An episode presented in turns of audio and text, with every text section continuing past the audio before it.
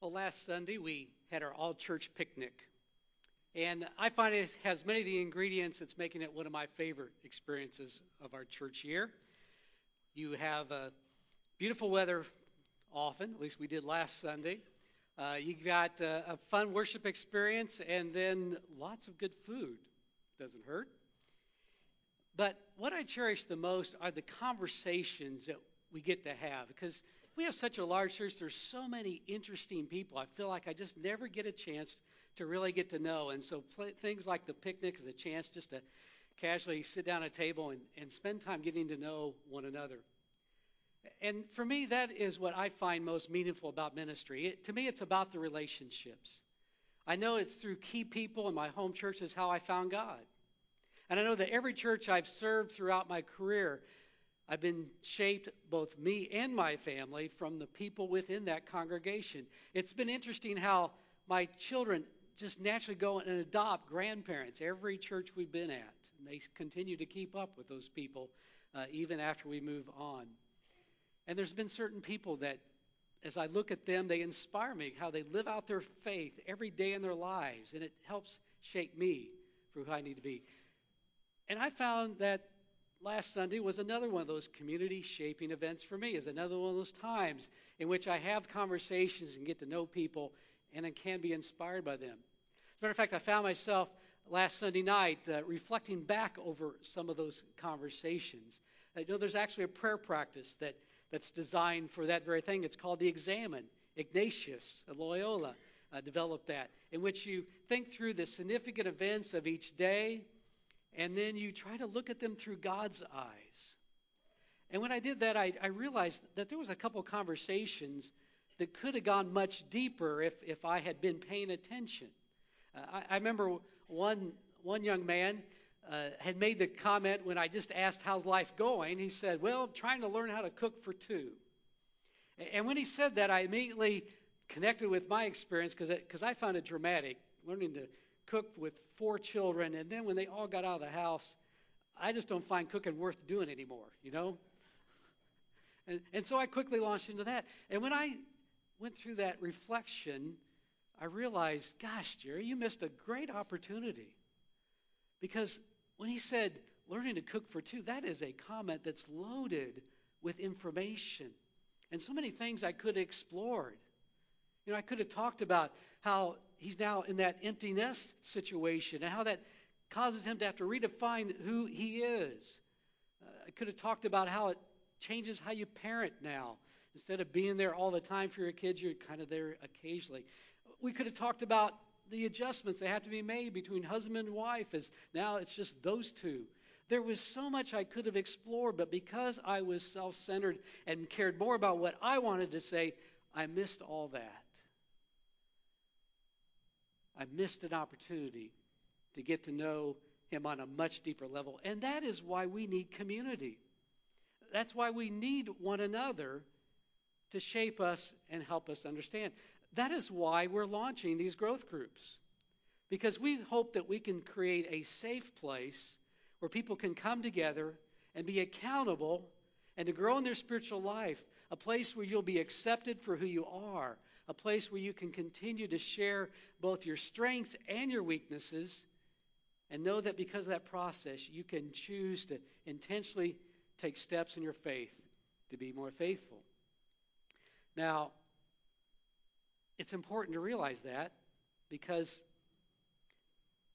as much as you can do some things on your own, uh, you can read your Bible a lot, you can develop a, a prayer life that includes solitude to the nth degree. But there are some things that you can only develop in relationship. I mean, where are you supposed to get this spiritual gift of patience? Unless you're with people who try your patience. Right? And, and where do you find discernment unless you listen to a whole variety and array of viewpoints and you have to learn to sort things out? And, how do you live out that call to love when the Christian definition of love involves action without having people who have needs for you to exercise that love? So some things can only be developed through community. And that's why we need growth groups.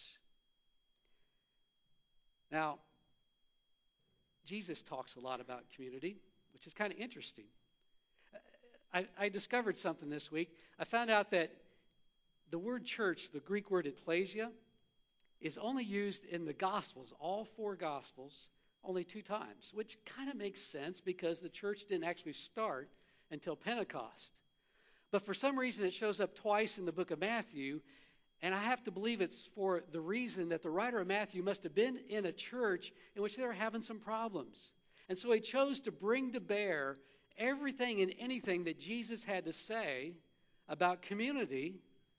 And it seems that they all got lumped together in this 18th chapter of Matthew. I got drawn to it because I've always had this favorite passage where two or three are gathered in my name, there I am in their midst. And so it pulled me into that chapter, and when I tried to put it into context, I found so many things that Jesus says about it.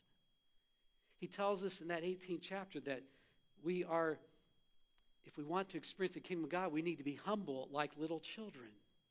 And how important that is as a faith community, not be vying for power, to, to put the other concerns of, of others first. He talks about going out and find that lost sheep because people sometimes stray.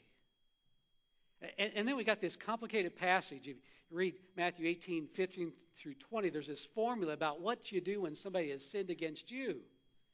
And it says, first you go to that person and talk face to face, person to person. If that doesn't work, then you go and get one or two others who also have witnessed that behavior and you take them with you to share that concern with the person. It's reminiscent of what's shared in the book of Deuteronomy, where it says the only valid testimony is when there are two or three witnesses. If that doesn't work, then you bring the whole church. Now, keep in mind, uh, in New Testament times, the whole church was a house church, so it wasn't a gigantic church. And if that witness doesn't work with that person, then you cut them loose.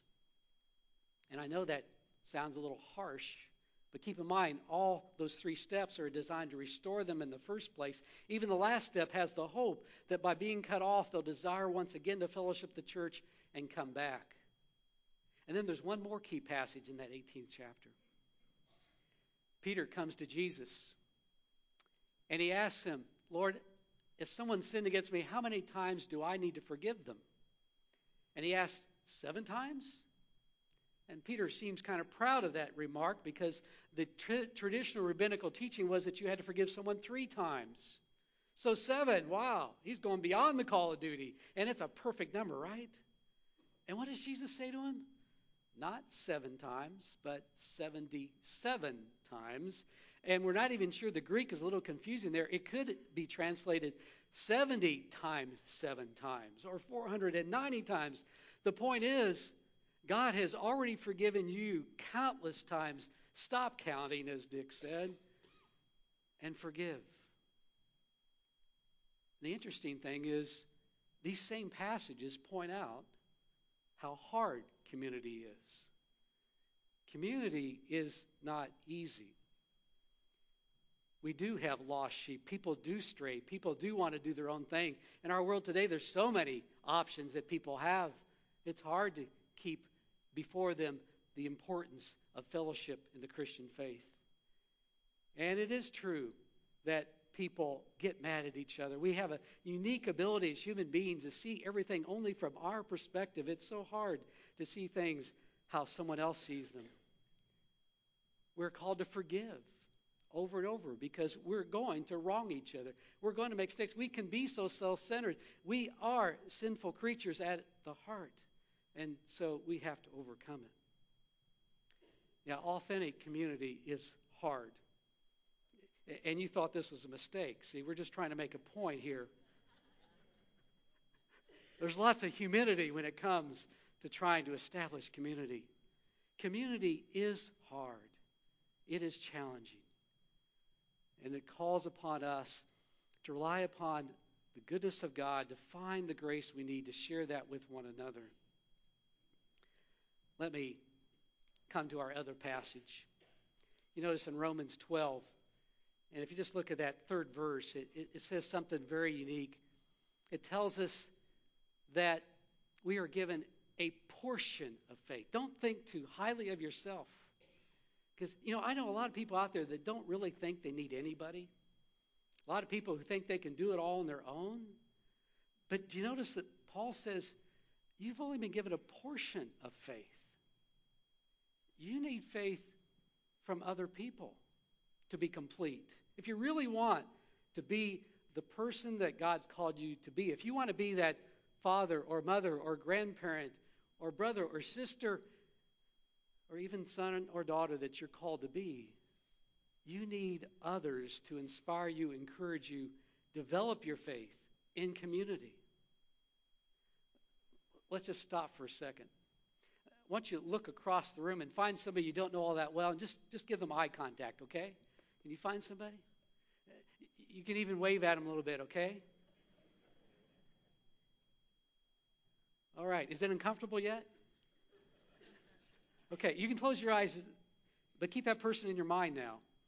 And imagine that person and, and realize that person's got experiences, they've got knowledge, they've got wisdom, they've got something to offer that just maybe, maybe you need.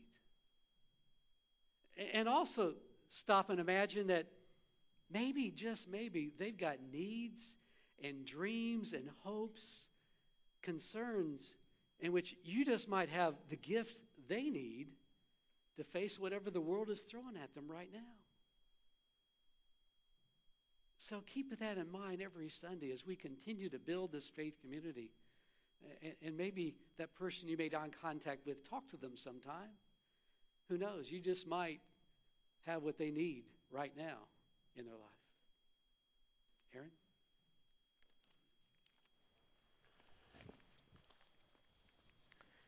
Well, God is a covenant making and covenant keeping God. Covenants with Noah and Abraham and with us in Jesus Christ uh, just are some examples that might come to mind. And covenants are kind of like contracts in the fact that there's always two parties. Uh, God is one of the actors when God makes covenants, and God is always faithful to his part.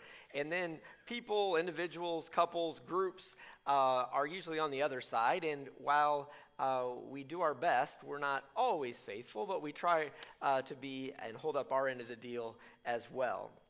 Uh, many of you have entered into uh, covenants through baptism or the covenant of marriage. And uh, my wife Michelle and I just uh, celebrated our 16th anniversary, so we just celebrated that covenant on Friday. And um, one thing that I found out in in 16 years of marriage is that um, I do really dumb things sometimes. Um, I say dumb things. I do dumb things. Uh, things that really there's no other excuse other than, Michelle, I wish you just realized sometimes I'm just not all that smart. You know, I just, you know, I make the same mistakes over, you know. Uh, and somebody gave me some advice, and I usually share this with um, married couples when I'm doing or preparing to be married couples uh, when I'm going through per- premarital counseling. And I, I say that you know there are going to be times when our your spouse does dumb things, says things that you're like, ugh, and there's going to be times you're going to look at them and go, duh, you know, I don't want to look at you. You know, they're going to make you so mad you just want to go spit or something. And um, you don't even want to look at them. And they said, so, you know, the lovey dovey part sometimes fades a little bit. And so you have to really, if you're in this covenant with God, realize that God is in this with you. And at those times, recognize God is the partner you need to lean on when you don't want to even look at the person you married. Um, you have to love this idea of being in a covenantal relationship with another person. And I don't think um, this unconditional love or forgiveness and grace that we experience, that my wife often shares with me when I do dumb things, um, is just relegated to marriage only. But I think it can be had with other people who we enter into these kind of close relationships with as well. Uh, and that's what we hope these growth groups will become. They'll become a place where you can be loved unconditionally, even when you say or do something dumb. When you um, maybe overstate your position a little too much. That's what gets me in trouble usually, is that I am an emotional person. I'm a fairly passionate person, and I process things out loud. Well, You can imagine that gets you in trouble sometimes.